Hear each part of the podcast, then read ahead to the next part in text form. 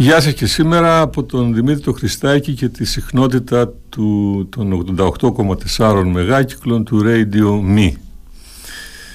Θα συνεχίσουμε σήμερα την uh, κουβέντα που είχαμε κάνει στο προηγούμενο, το μονόλογο που είχα κάνει στο προηγούμενο, στην προηγούμενη εκπομπή για την συμμετρία του νόμου στο πλαίσιο της εκπομπής αυτής που την ονομάσαμε κοινωνία και τεχνολογία για να δούμε τη σχέση μεταξύ κοινωνίας και τεχνολογίας. Αφού πρώτα σιγά σιγά ορίσουμε την έννοια της κοινωνίας και την έννοια της τεχνολογίας. Στο πρόγραμμα λοιπόν είναι ο νόμος. Είχαμε μιλήσει στο, στην προηγούμενη εκπομπή για την συμμετρία του νόμου. Είχαμε πει ότι η συμμετρία είναι η με μέτρο προσέγγιση κάποιας οντότητας συν μέτρο με το μέτρο. Αυτό θα πρέπει να το τονίσουμε. Δεν σημαίνει ότι θα πρέπει το όν το οποίο εξετάζουμε να είναι μέτριο δηλαδή κάτι το νερόβραστο κάτι το πως το λένε το, το, το θολό κάτι το μεσαίο όχι. Το μέτρο θα πρέπει να το καταλαβαίνουμε με την πραγματική του σημασία, με την πραγματική σημασία της λέξης μέτρο, που σημαίνει μετρό, που σημαίνει βρίσκω το λόγο μεταξύ ενός μεγέθους και μιας μονάδας που χρησιμοποιώ, του μέτρου, του εκατοστού, του κιλού, του δευτερολέπτου, οτιδήποτε και με αυτή την μέτρηση μπορώ και βρίσκω τις αναλογίες που απαιτούνται έτσι ώστε να υπάρχει συμμετρία στο έργο μου ή συμμετρία στην κατανόηση του φαινομένου το οποίο ε, βλέπω μπροστά μου να εκτιλήσεται. Είχαμε διακρίνει τον νόμο σε φυσικό νόμο, σε νόμο της τέχνης και σε νόμο της κοινωνίας με την έκφρασή του σε νόμο του κράτους. Επειδή θα πρέπει πάντα να διακρίνουμε την έννοια της κοινωνίας από την έννοια του κράτους. Το κράτος δεν συνεπάγεται την κοινωνία. Αν έχεις κράτος δεν σημαίνει ότι έχεις και κοινωνία. Εάν έχεις κοινωνία και η κοινωνία αυτή ε, είναι ουσιαστική κοινωνία, τότε δεν χρειάζεται το κράτος. Πώς προκύπτουν όμως οι νόμοι του κράτους από μια κοινωνία η οποία δεν εντάσσεται νόμιμα στο κράτος; Με την έννοια φυσικά που έχουν οι λέξεις στη σημερινή ε, πραγματικότητα που βιώνουμε.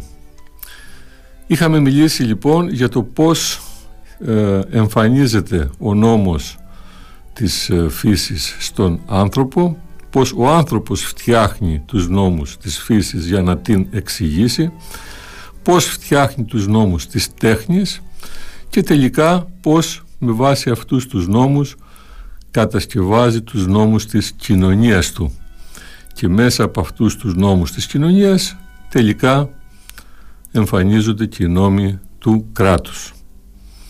Σήμερα θα πούμε μερικά παραμύθια και θα αναφερθούμε σε μερικούς ανθρώπους που σημάδεψαν την ιστορία την ιστορία μας την ιστορία που φτάσαμε μέχρι εδώ.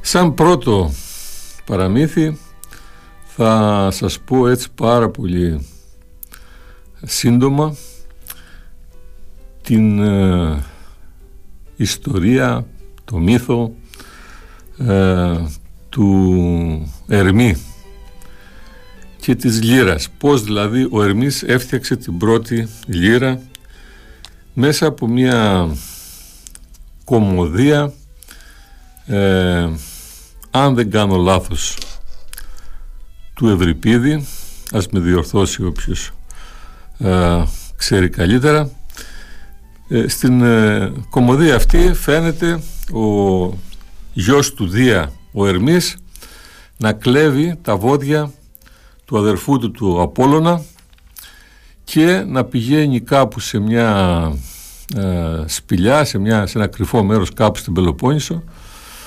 ε, και να τα ξεκοκαλίζει να τα ψήνει και να τα ξεκοκαλίζει υπόψη είναι ότι στο μύθο ο Ερμής φέρεται σαν ένας πιτσιρικάς μερικών χρόνων 4, 5, 6 χρόνων και καταφέρνει ένα παιδάκι σε αυτή την ηλικία να κλέψει το μεγάλο του του αδερφού, του Κοντζάμ Θεού, του Απόλλωνα, να του κλέψει τα βόδια.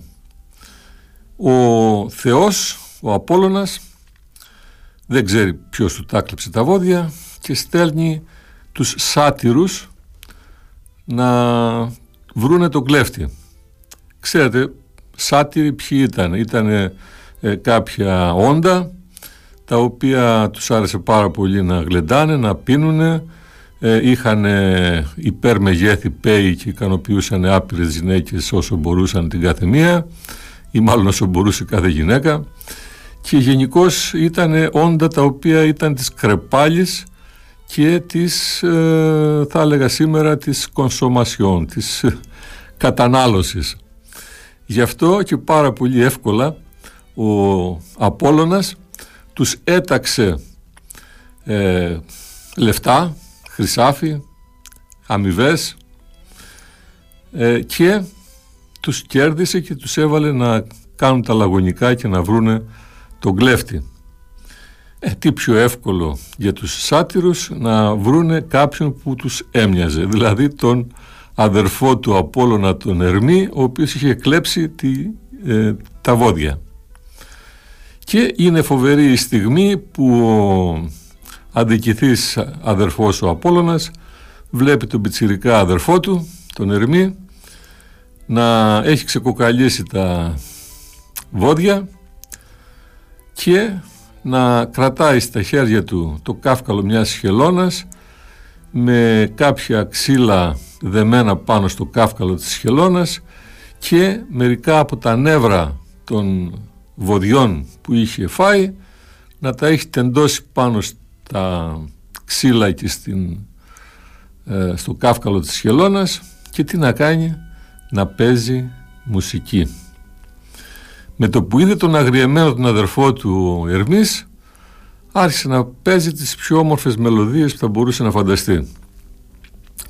Και ο Απόλλωνας χάνει το μένος του, το μίσος του, την οργή του και κάθεται και ακούει την πρώτη στην ιστορία ε, της ανθρωπότητας μελωδία. Αυτή είναι η ιστορία της εμφάνισης του πρώτου τεχνήματος στον κόσμο. Αυτή είναι η εμφάνιση της λύρας η οποία άλλαξε ένα θεό. Το θεό τον Απόλλωνα που δεν ξέρω τι έκανε προτού βρει τη λύρα ε, αλλά σίγουρα αυτό που έκανε μετά που βρήκε τη λύρα είναι που την είχε αγκαλιά μέχρι που ε, χάθηκε. Μέχρι που έπαψε να κάνει τη δουλειά του Θεού και έκανε τη δουλειά του αγάλματος. Ε, αυτός ήταν ο Απόλλωνας αυτή ήταν η λύρα αυτός ήταν ο Ερμής. Πίσω από αυτή την ε, άγρια κομμωδία με τους σάτυρους και όλες αυτές τις ε, έκτροπες και παράνομες και ε, ε, άνομες ε, πράξεις κρύβονται πάρα πολλά πράγματα. Αν μεταφέρουμε όλη αυτή την ιστορία στο παρόν θα δούμε ότι ε, η ανακάλυψη της λύρας είναι κάτι το οποίο συνοδεύει πάρα πολλές άλλες τεχνολογικές ε, ανακαλύψεις για τις οποίες θα μιλήσουμε αμέσως μετά. Να κάνουμε ένα διαλυματάκι στο οποίο θα μας οδηγήσει η υπέροχη Ήβα, η Κουμαντάχη, η οποία α, μας επιβλέπει αφιψηλού.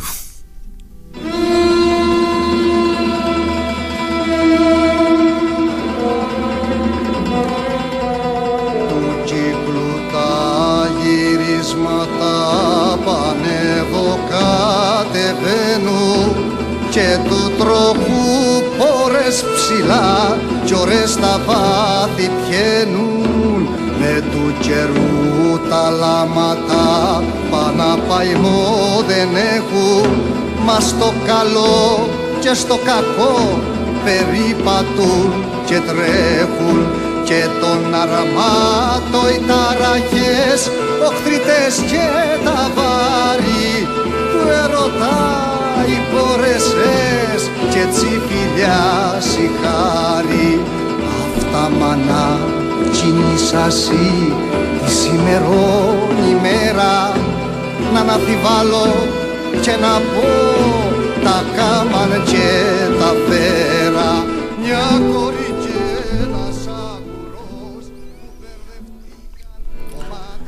Αυτός ήταν ο μέγιστος ε, ε, ερωτόκριτος, ο μέγιστος Θέμος Κορνάρος, λάθος, Βιτσέντζος Κορνάρος, ο Θέμος ο Κορνάρος ήταν άλλος, μεταγενέστερος, σχεδόν σύγχρονος. Ο Βιτσέντζος ο Κορνάρος λοιπόν με τον ερωτόκριτό του.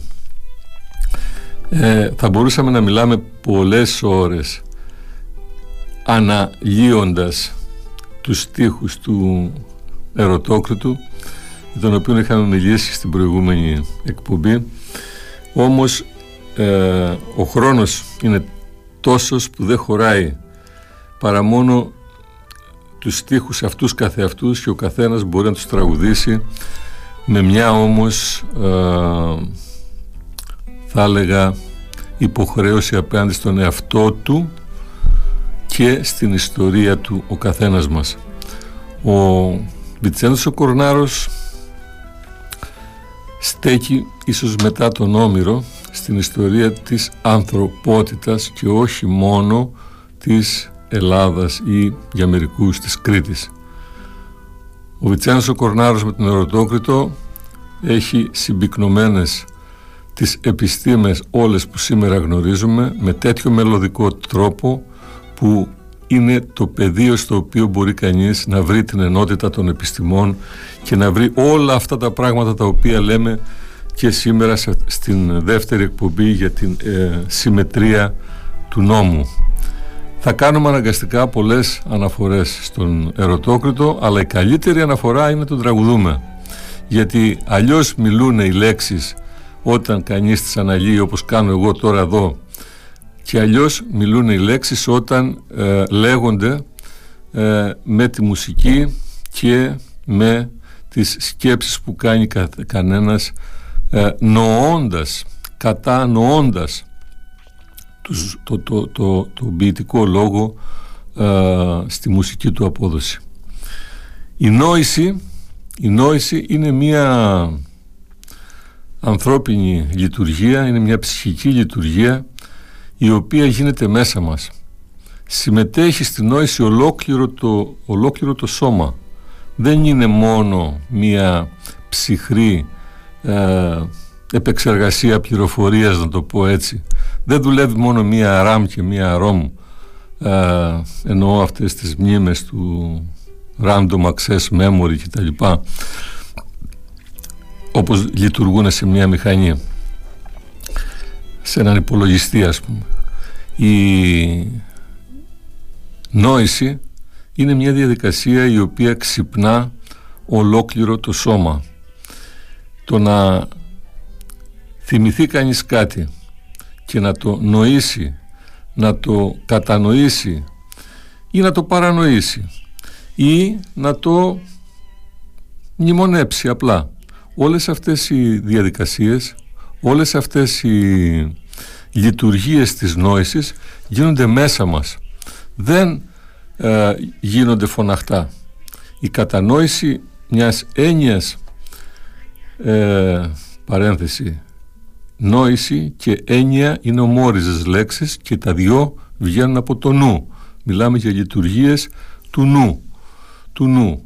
Δηλαδή, να το πούμε έτσι πιο απλά για λειτουργίες του σώματός μας, του φυσικού μας σώματος, αυτού που άμα το τσιμπήσουμε θα καταλάβουμε ότι υπάρχει.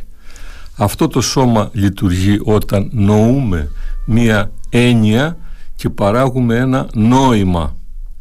Αυτό το νόημα όταν κοινοποιείται μεταξύ δύο ανθρώπων που συνεννοούνται, δηλαδή που εννοεί ο ένας τον άλλο, τότε έχουμε να κάνουμε με μια κοινωνία αυτού του νοήματος κοινωνούμε το νόημα συνεννοούμαστε πείτε μου δά εάν συνεννοούμαστε έχουμε καμιά, καμιά ανάγκη να φτιάχνουμε νόμους μεταξύ μας; Ο νους ήταν νόος και τα δύο ο κάμανε το ου. Νόος νους. Ε, μεταξύ των δύο όμικρον νόος μπήκε ένα μου και έγινε νόμος. Μας χρειάζεται αυτό το μου μεταξύ των δύο ο. Μας χρειάζεται από το νου να βγάλουμε το νόμο. Ένα τεράστιο ερώτημα. Ένα τεράστιο ερώτημα το οποίο τίθεται εκ των υστέρων. Γιατί ο νόμος και όταν λέω τη λέξη νόμος θα όπως και εσείς καταλαβαίνετε ότι μιλάω για τους νόμους του κράτους έτσι, μιλάω για αυτές τις διατάξεις σύμφωνα με τις οποίες οφείλουμε να είμαστε σύνομοι και πολύ εύκολα κανείς αν ε, ακολουθήσει τις προηγούμενες ε, διαδρομές μέσα στον ελληνικό λόγο πολύ εύκολα θα μπορούσε να αναρωτηθεί πόσο νόμιμος μπορεί να είναι ο νόμος του κράτους αν το κράτος δεν εγγυάται την κοινωνία των ανθρώπων αν το κράτος και η κοινωνία δεν ταυτίζονται. Ταυτίζονται όμως πώς γίνεται το κράτος να ταυτιστεί με την κοινωνία; Θα κάνουμε ένα μικρό διαλυματάκι και θα βάλουμε το ερώτημα στη βάση του ε, αμέσως ε, μετά.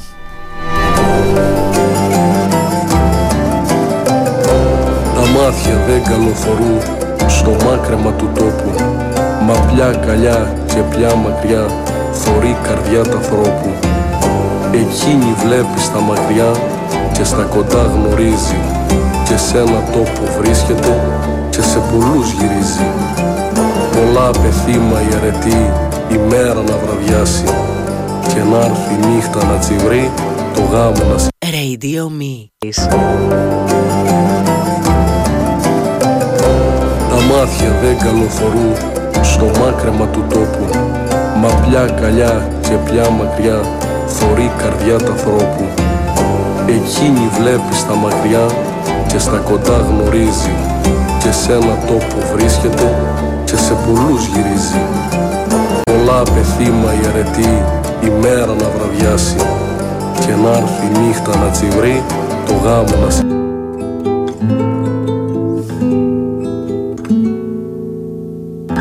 Μπορεί κανείς να παρέμβει και να αναλύσει το λόγο του Βιτσέντζου του Κορνάρου η...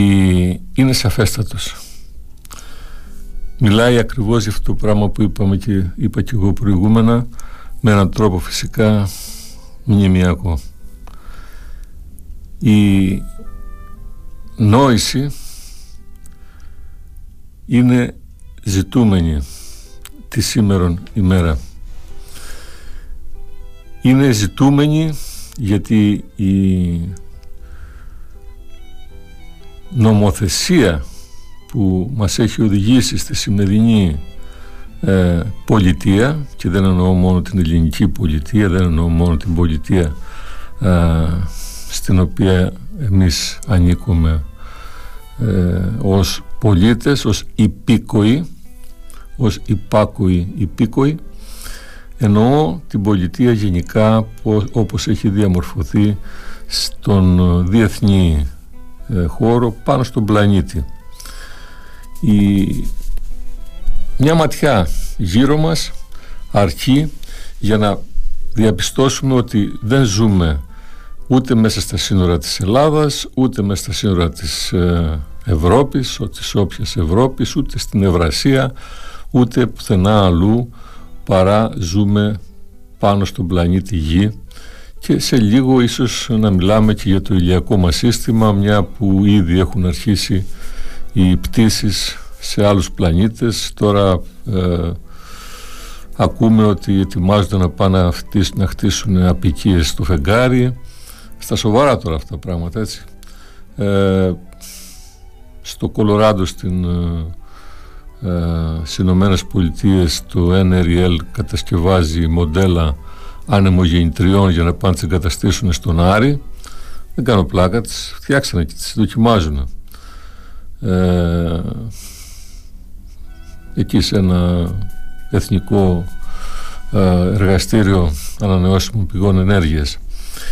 Ε, και επίσης ε, έχουν τα βλέμματά τους στραμμένα μέχρι και το μπλούτο στην άκρη του ηλιακού συστήματος οπότε τα, η φαντασία των ανθρώπων πλάθει το μέλλον να κρατάει ίσως και σε όλη το γαλαξία με ταχύτητες οι οποίες ε, ε, θα υπολογιστούν με βάση την ταχύτητα του φωτός και τα λοιπά και τα λοιπά και τα λοιπά, και τα λοιπά. Όμως ε, ας μείνουμε λίγο στο παρόν, ας μείνουμε στο Μάη του 2023 να δούμε πώς φτάσαμε μέχρι εδώ και πώς θα δούμε τα επόμενα βήματα μέσα σε μια εποχή που σπαράζεται από πολεμικές ε, σειράξεις. Εδώ ας μου επιτραπεί να βάλω τις πολεμικές μέσα σε εισαγωγικά και να δούμε πώς αυτές οι σειράξεις συνδέονται με τον νόμο.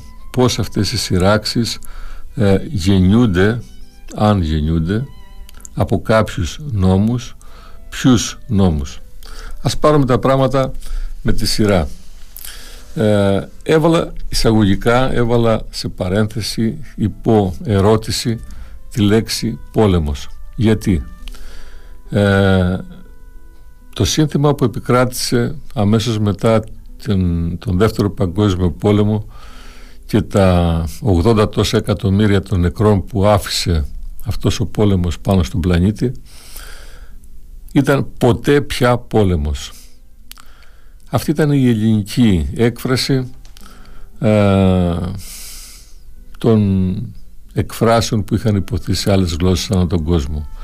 Ας ασχοληθούμε μόνο με την ελληνική και ας αφήσουμε τις άλλες γλώσσες για την ώρα και ας δούμε μετά τι σήμαινε για τους άλλους αυτή η κραυγή. Ποτέ πια πόλεμος, ποτέ πια πόλεμος.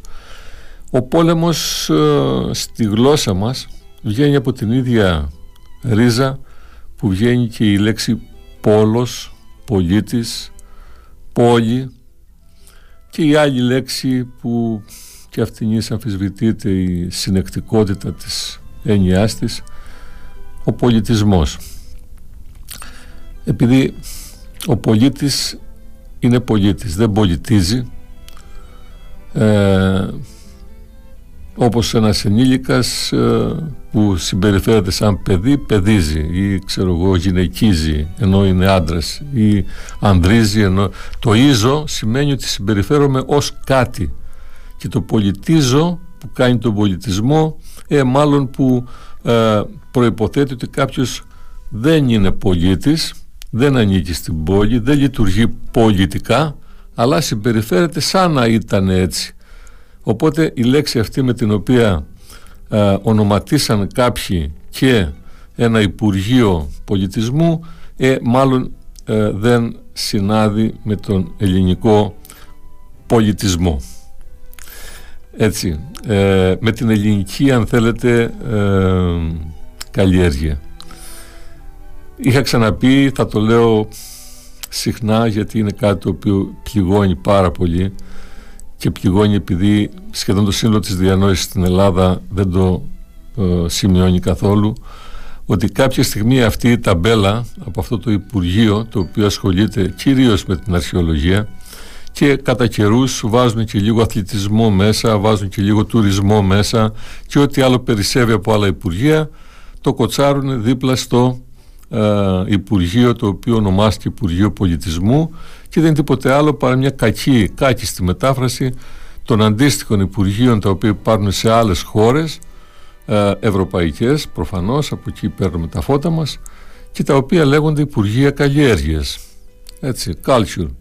Άντε να πάει να πεις τώρα εσύ να μεταφράσεις τον ελληνικό, το ελληνικό Υπουργείο Πολιτισμού ε, as a civilization ministry.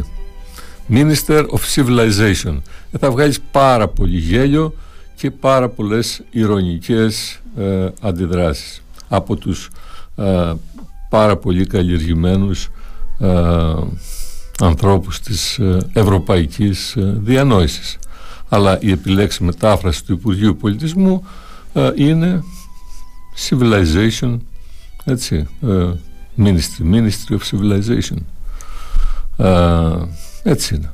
Έτσι είναι. Κάποια στιγμή θα πρέπει να δούμε όλο αυτό το πυθικισμό έναντι κάποιων δίθεν πολιτισμένων ή πολιτιζόμενων ε, πατρόνων του ελληνικού ε, κράτους ε, να δούμε πόσο, ε, συνο, πόσο συνεκτικές είναι όλες αυτές οι μιμήσεις και πόσο καλό κάνουν όχι μόνο στην ιστορία αυτού του κράτους αλλά και στην ιστορία γενικά της ανθρωπότητας που σκύβει πάνω στην ελληνικότητα των όρων επειδή ακριβώς αυτή η ελληνικότητα των όρων προσφέρει τη λογική συνοχή.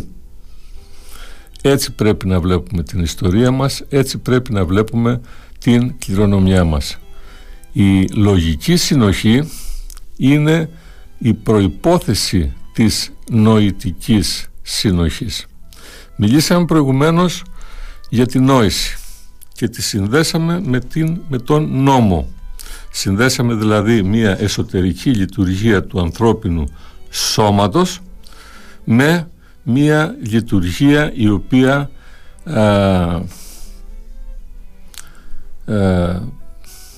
εξελίσσεται μια κοινωνία ε, μια λειτουργία τη λειτουργία της κοινωνίας η οποία εξελίσσεται σε μια κρατική λειτουργία πότε. Εξελίσσεται σε κρατική λειτουργία η κοινωνική λειτουργία όταν κάποιοι άνθρωποι ξεφύγουν από την ε, κοινωνία πάψουν να κοινωνούν και δημιουργούν σχέσεις εξουσίας είναι αυτό που ε, λένε μερικοί ότι δημιουργούνται τάξεις μέσα στην κοινωνία των ανθρώπων. Η κοινωνία δεν είναι ένα σύνολο ανθρώπων. Εδώ θα πρέπει να κάνουμε μια πολύ ε, βαριά παρένθεση. Υπάρχουν μερικές λέξεις οι οποίες δείχνουν ακριβώς αυτή την ε, καταστροφή της κοινωνίας. Αλλά ας πάρουμε τα πράγματα με τη σειρά τους. Κοινωνία είναι μια πράξη, είναι η συμμετοχή στα κοινά. Αυτό ακούγεται ε, ναι μεν ετυμολογικά εύληπτο, όμως νοητικά περίεργα. Γιατί όλοι μας όταν λέμε κοινωνία εννοούμε ένα σύνολο ανθρώπων. Είναι η εμβόλυμη ε, τοποθέτηση μιας λατινογενούς έννοιας της σοτσετά, της σοσιετά, society κτλ ε, η οποία σημαίνει τη σχέση μεταξύ των ανθρώπων. I associate something σημαίνει συσχετίζω, something, ε, συσχετίζω κάτι. Η συσχέτιση ανθρώπων και πραγμάτων δεν σημαίνει κοινωνία αυτών των πραγμάτων. Τα, οι λεγόμενες social sciences δεν είναι κοινωνικές επιστήμες. Με τίποτα. Κοινωνία σημαίνει μετοχή στα κοινά. Όλα αυτά τα οποία διδάσκονται στα ελληνικά πανεπιστήμια σαν κοινωνικές επιστήμες ε, δεν μπορώ να πω τίποτε άλλο παρά μόνο αυτό που λέει η ίδια η λέξη ότι είναι ένα τεράστιο ψέμα. Είναι μια βάρβαρη μετάφραση μιας λέξης που δεν σημαίνει αυτό που λέει στις χώρες της, ε, που έχουν ε, υιοθετήσει τη λατινική ε, σοτσιετά με τις ε, δικές τους τις ε, εθνικές μορφές που έχουν δώσει στην λέξη αυτή. Η κοινωνία σημαίνει μία πράξη, συμμετοχή, σημαίνει συμμετοχή στα κοινά και προφανώς υπάρχει κοινωνία όταν υπάρχουν κοινά. Όταν δεν υπάρχουν κοινά, κοινωνία δεν υπάρχει. Το ίδιο πράγμα συμβαίνει και με την ανθρωπότητα ε, βρίσκουμε στα λεξικά ότι η humanity, η humanité κτλ. Ε, είναι, ένα, είναι το σύνολο όλων των ανθρώπων. Τα ίδια πράγματα πάλι. Εκεί που η κοινωνία σημαίνει ένα σύνολο ανθρώπων με προφανώς κοινά συμφέροντα κτλ. κτλ αλλά όχι συμμετοχή στα κοινά, ε, το ίδιο πράγμα λέμε και με την ανθρωπότητα. όλα τα λεξικά αν τα ανοίξετε σε όποια γλώσσα θέλετε θα, δει ότι, θα δείτε ότι η ανθρωπότητα είναι σύνολο ανθρώπων όμως ανθρωπότητα και στις λατινογενείς γλώσσες humanity is an identity. Είναι μια ιδιότητα. Και στα ελληνικά δόξα το Θεό και δόξα το Λόγο έχουμε την ανθρωπιά. Η ανθρωπότητα είναι η ιδιότητα κάποιου να είναι άνθρωπος είναι η ανθρωπιά του. Και έτσι ξεπλένουμε την αμαρτία με τη λέξη ανθρωπιά. Όμως η λέξη ανθρωπότητα που επίσημα μεταφράζεται σαν humanity ε, συνεχίζει να έχει την βλαβερή της ε, επίδραση στη διανόηση και σε όλες τις ε, επιστήμες εισαγωγικά, δεν πρόκειται για επιστήμες, πρόκειται για κάτι άλλο, οι οποίες χρησιμοποιούν αυτές τις λέξεις ε, για να μορφώσουν ε, ανθρώπους ικανούς να ε, συμμετέχουν στην κρατική εξουσία. Συνήθως οι λέξεις αυτές λειτουργούν στις λεγόμενες human sciences, δηλαδή στις ανθρώπινες ε, επιστήμες. Λες και οι άλλες δεν είναι ανθρώπινες. Η λειτουργία λοιπόν της κοινωνίας και των νόμων της κοινωνίας θα πρέπει να ξεκινήσει από το ξεκαθάρισμα των λέξεων. Δεν μπορούμε να νομοθετήσουμε ή να νομοποιήσουμε γιατί, ε, συγγνώμη, οι νόμοι από τότε που εμφανίστηκε η λύρα, προσέξτε, η λύρα η δίκαιη, έτσι, κρεμώντας τη λύρα τη δίκαιη έλεγε ο Σολομός. Είναι μεγάλη κουβέντα αυτή. Αυτή η λύρα η δίκαιη, που ποιος την έφτιαξε αυτή τη λύρα τη δίκαιη; Ο Ερμής την έφτιαξε με το καβούκι μιας χελώνας και τα άντερα του, τα, πώς τα λένε, τα, τα νεύρα των βοδιών που έκλεψε από τον αδερφό του. Αυτή είναι η ιστορία μας. Θέμε δεν θέμε. Και αυτή η ιστορία επαναλαμβάνεται και σήμερα. Επαναλήφθηκε μετά τη μυθολογία στον Όμηρο, τότε που έκλεψε ο Πάρης την Ελένη. Όποια και αν ήταν αυτή η Ελένη.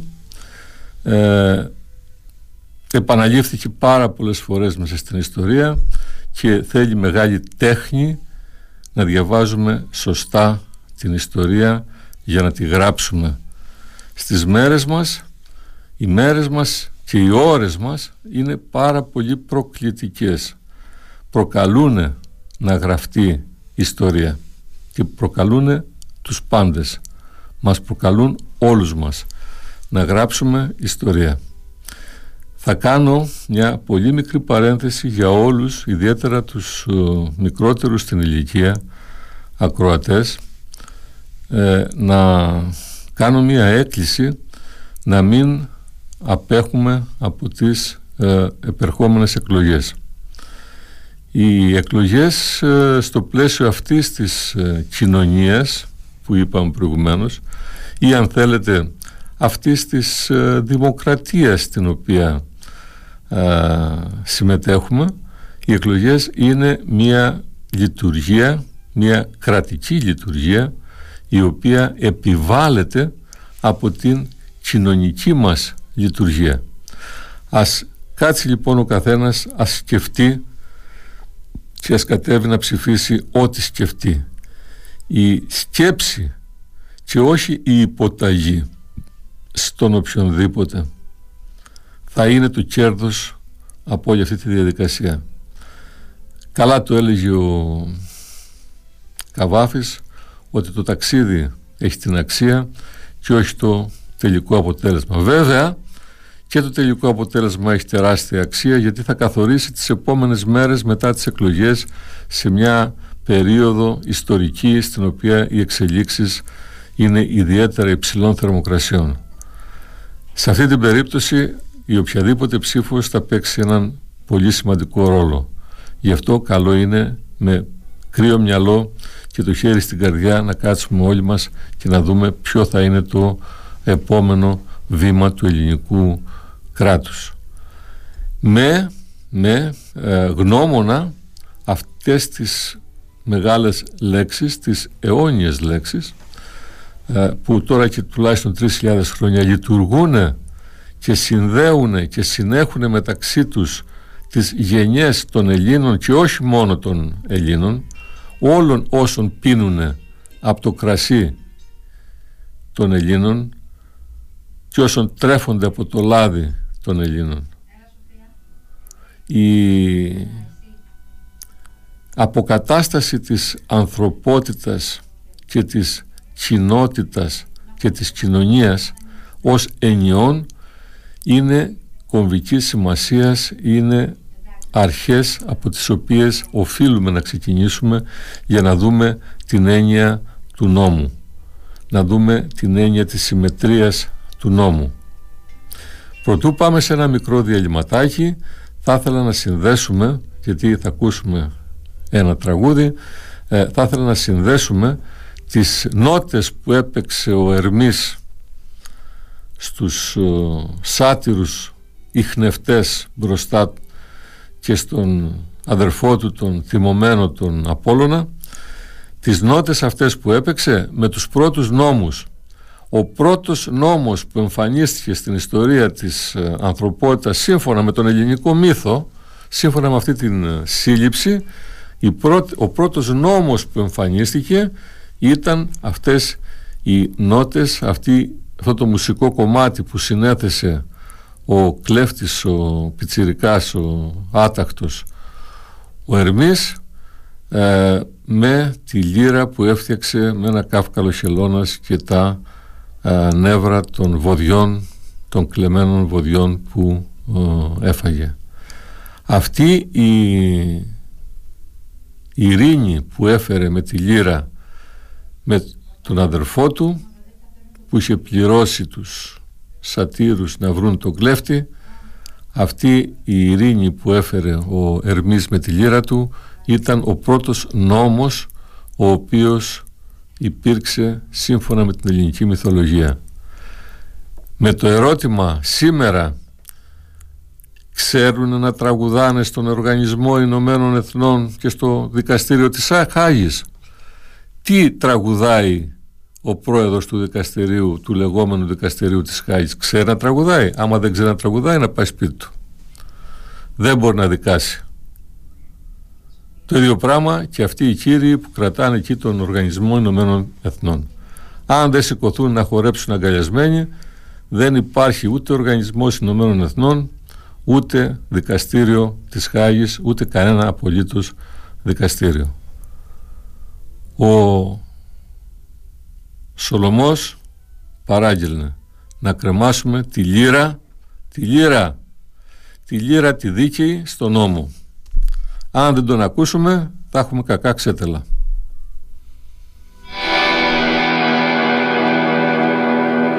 Νόμος λένε είναι να ξυπνάς πάντα νωρίς. Από την κούραση κι αν θες να μην μπορείς να σηκωθείς. Νόμος λένε είναι να πηγαίνεις στη δουλειά. Που λες εκεί να αναλώνεσαι Δίχως να πληρώνεσαι. Και να υπακούς τα φεντικά Μάθε φίλε πως επιστημονικός. Ο αληθινός ο νόμος ο μοναδικός. Είναι ο εξής και συνοπτικός. Το δίκιο του εργάτη που δουλεύει συνεχώς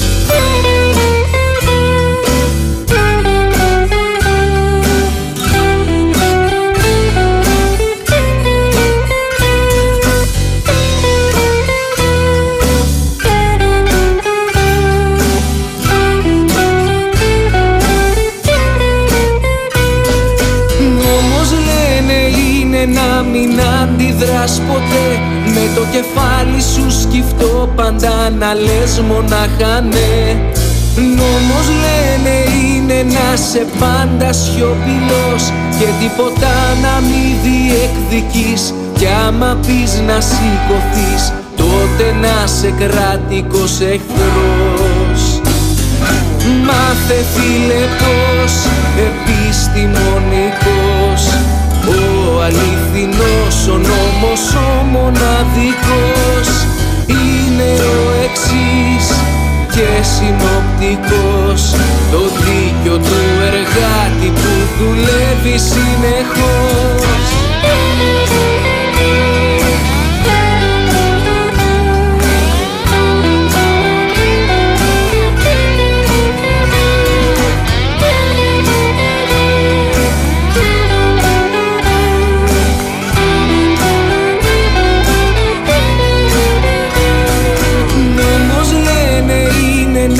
Τραβάς πάντα κουπί Σαν δεν σου φτάνουν τα λεφτά τότε να κάνεις προσευχή.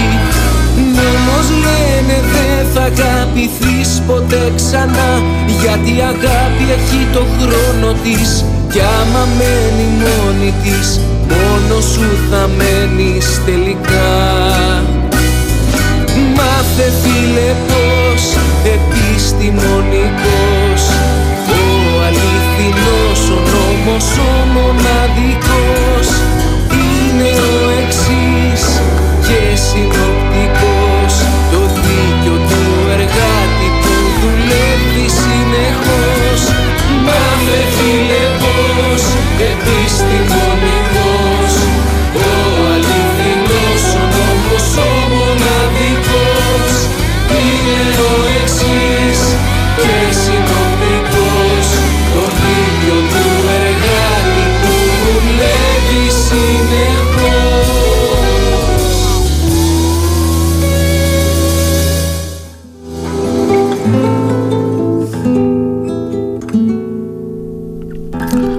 Αν λοιπόν αυτό το δίκαιο του εργάτη δεν λέγεται με τη λύρα και δεν εκφράζεται με τη λύρα τότε τα πράγματα είναι άσχημα, είναι δύσκολα. Και εάν κάποιος κάτσει με, τις, ε, ε, με τους λογαριασμούς που γίνονται για την ε, συγκέντρωση του πλούτου που, που, που προέρχεται ο πλούτος ε, να είναι καλά ο θεολόγος αυτός ο Εγγλέζος ο Άνταμ Σμιθ νομίζω πως τον λέγανε που είπε ότι το πλούτος των εθνών παράγεται με την εργασία των εργατών αυτό το είχε πει και ο Αριστοτέλης όταν μίλαγε για την αξία της χρήσης, για την ανταλλακτική αξία και το πώς προέρχονται αυτές οι αξίες και μίλαγε για σανδάλια και μίλαγε για ιατρικές υπηρεσίες και τέτοια πράγματα. Είναι πανάρχαιη η ιστορία αυτή ε, για το πού προέρχεται ο πλούτος των ανθρώπων. Όταν αυτός ο πλούτος δεν προέρχεται από ε, την εργασία, από πού προέρχεται. Δεν υπάρχει αν δεν υπάρχει εργασία. Και ποιος είναι ο ρόλος αυτών που συλλέγουν μεν αλλά δεν εργάζονται δε; Όλα αυτά τα ερωτήματα ε, κάνουν καλό στους ε, ε, ερωτευμένους ανθρώπους γιατί στους ανθρώπους που δεν ερωτεύονται το λέγει το τραγούδι προηγούμενος έλεγε κάτι για την αγάπη θες, θες και λίγο χρόνο για να αγαπήσεις. Και θες και τέχνη για να αγαπήσεις. Ε, αν δεν αγαπάς τότε δεν έχει κανένα νόημα να σκέφτεσαι για το δίκαιο. Το δίκαιο είναι κάτι που απορρέει από τον έρωτα. Ένας ανέραστος δεν καταλαβαίνει τι σημαίνει δίκαιο. Τα πράγματα μπερδεύονται πάρα πολύ και η έννοια της αξίας με την έννοια του νόμου και με την έννοια του έρωτα είναι τρεις έννοιες οι οποίες συνδέονται μεταξύ τους. Γιατί ο έρωτας δεν είναι τίποτε άλλο παρά το γινόμενο της αξίας επί τον νόμο και με τους νόμους μπορούμε να κάνουμε πράγματα, μπορούμε να εφαρμόσουμε τους νόμους της φύσης στους νόμους της τέχνης ή τους νόμους της τέχνης στους νόμους της φύσης και με αυτά τα γινόμενα να παράξουμε πράγματα, να πράξουμε πράγματα και με αυτά τα πράγματα να κοινωνήσουμε, να δώσουμε στον άλλο αυτό το οποίο γράφουμε πάνω στα πράγματα, την ψυχή που γράφουμε πάνω σε αυτά τα πράγματα. Οι λέξεις ε, λειτουργούν, είπαμε, στο νου. Οι λέξεις είναι ότι κοινό παίζεται μεταξύ μας. Αυτή τη στιγμή μεταξύ εμένα και εσάς που με ακούτε ε, οι λέξεις είναι που μας συνδέουν. Αυτές οι λέξεις όμως αλλάζουν τα σώματά μας. Αλλάζουν τα νοήματα τα οποία λειτουργούν στα σώματά μας μέσα. Σε ολόκληρα τα σώματα, όχι μόνο στον εγκέφαλο. Ο εγκέφαλος είναι συνδεδεμένος με όλο το σώμα. Τα νευρικά μας συστήματα είναι ενιαία και δεν μπορεί κανείς να πει ότι μόνο σε μια περιοχή του εγκεφάλου κάτι γίνεται. Ολόκληρο το σώμα λειτουργεί και μέσα σε ολόκληρο το σώμα μας λειτουργεί ο λόγος ο οποίος διαμορφώνει όλη τη συμπεριφορά μας, όλη μας την υπόσταση. Εάν δεν δεχτούμε αυτή τη λειτουργία, την συνολική σωματική λειτουργία της νόησης ως μια λειτουργία η οποία υπόκειται στους νόμους της τέχνης, τους νόμους δηλαδή που καθορίζουν τη μουσική, τη γραμματική, είναι τέχνη η γραμματική, θα αφιερώσουμε μια ολόκληρη εκπομπή για τη γραμματική τέχνη, για την τέχνη δηλαδή της γραμματικής. Ε, αυτή λοιπόν η τέχνη με τους νόμους της, η φύση με τους νόμους της, το γινόμενο αυτών των δύο κάνουν τους νόμους της κοινωνίας μας. Αν τώρα κάποιοι ξύπνοι, μάγκες, θέλουν να αρπάξουν από αυτούς που δουλεύουν αυτό που κάνουν, τότε φτιάχνουν κάποια πράγματα τα οποία τα ονομάζουν μεν νόμους, είναι βέβαια παράνομες διατάξεις, με τις οποίες νόμιμα σε εισαγωγικά, παράνομα στην ουσία, παίρνουν αυτό που φτιάχνουν, καταχρώνται αυτό το πράγμα το οποίο φτιάχνουν άλλοι άνθρωποι και το μόνο πράγμα το οποίο τους ενδιαφέρει είναι μία από τις τρεις υποστάσεις της ανθρώπινης πράξης, η συνάθρηση. Θα κλείσουμε την εκπομπή αυτή με μια παρατήρηση ότι η συνάθρηση, συναθρίζω, στα λατινικά του λένε consumare, con, con, consum, consum, consum τι σημαίνει, σούμα, σούμα είναι η πρόσθεση, consum συναθρίζω. Ε, αυτοί οι άνθρωποι ξέρουν μόνο την πρόσθεση. Ο πολλαπλασιασμός είναι μια δεύτερη πράξη στην οποία τι κάνουμε; Παράγουμε πράγματα. Ο πολλαπλασιασμός έχει παράγοντες. Οι παράγοντες στον πολλαπλασιασμό μπορούν να είναι και ένας άντρας και μια γυναίκα που παράγουν, παράγουν παιδιά. Ε.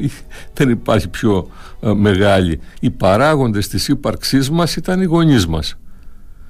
Η υπέρτατη ερωτική πράξη είναι η γένεση των ανθρώπων και γενικά η γένεση μέσα στη φύση και στην ε, χλωρίδα και στην πανίδα και παντού. Όμως και η δουλειά την οποία κάνει ένας ε, μάστορας ο οποίος πιάνει ένα ξύλο, δύο ξύλα τα καρφώνει και φτιάχνει κάτι, ε, ένα σταυρό ή οτιδήποτε, αυτή η πράξη του εργάτη ε, είναι, είναι και αυτή μια ερωτική πράξη, είναι μια πράξη παραγωγής, ένας πολλαπλασιασμός. Και υπάρχει μια τελευταία πράξη, τρίτη πράξη, είναι αυτή που στα μαθηματικά λέμε ύψος σε δύναμη, που δεν είναι τίποτε άλλο από την κοινωνία. Υψώνουμε κάτι σε δύναμη, γίνεται κάτι δυνατό όταν κοινωνείται. Και μάλιστα ε, εδώ υπάρχει μια φοβερή ομοιότητα, γιατί θα πρέπει να το ξέρουμε αυτό και να το πιστεύουμε και να το ακολουθούμε, ότι τα μαθηματικά δεν είναι τίποτε άλλο παρά η σκιά της πραγματικότητας πάνω σε μια ας το πούμε οθόνη, πάνω στην νόησή μας στην οποία προβάλλεται η πραγματικότητα με τα μαθηματικά. Όποιος δεν ξέρει μαθηματικά αυτό δεν το καταλαβαίνει. Αλλά όποιοι ξέρουν ελάχιστα μαθηματικά θα καταλάβουν αμέσως ότι η έκθεση σε δύναμη, το να σηκώσεις δηλαδή έναν αριθμό ή μια συνάρτηση οτιδήποτε σε μια δύναμη, αυτό γίνεται με σύνθεση, πρόσθεσης και πολλαπλασιασμού είναι η ανάλυση σε σειρές της οποιασδήποτε δύναμης δύο αριθμών. Έχει δε τεράστια ομορφιά το να σηκώσεις σε μια φανταστική δύναμη σε μια φανταστική δύναμη έναν αριθμό. Εκεί μέσα ξεκινάει ο Βιτσέντος Κορνάρος να λέει την εισαγωγή του στον ερωτόκριτο. Να ψάξετε να τη βρείτε την εισαγωγή στον ερωτόκριτο, τους πρώτους στίχους στον ερωτόκριτο είναι το ωραιότερο, η ωραιότερη εισαγωγή στην ανάλυση σε σειρές των συναρτήσεων, των μαθηματικών συναρτήσεων. Ε, μένω υπόχρεος στην επόμενη εκπομπή να μιλήσουμε περισσότερο για του κύκλου τα γυρίσματα και πώς με αυτά τα γυρίσματα μπορούμε να κάνουμε αναλύσεις σε σειρές προσθέσεων και πολλαπλασιασμών αξιών χρήσης και αξιών, ανταλλακτικών αξιών.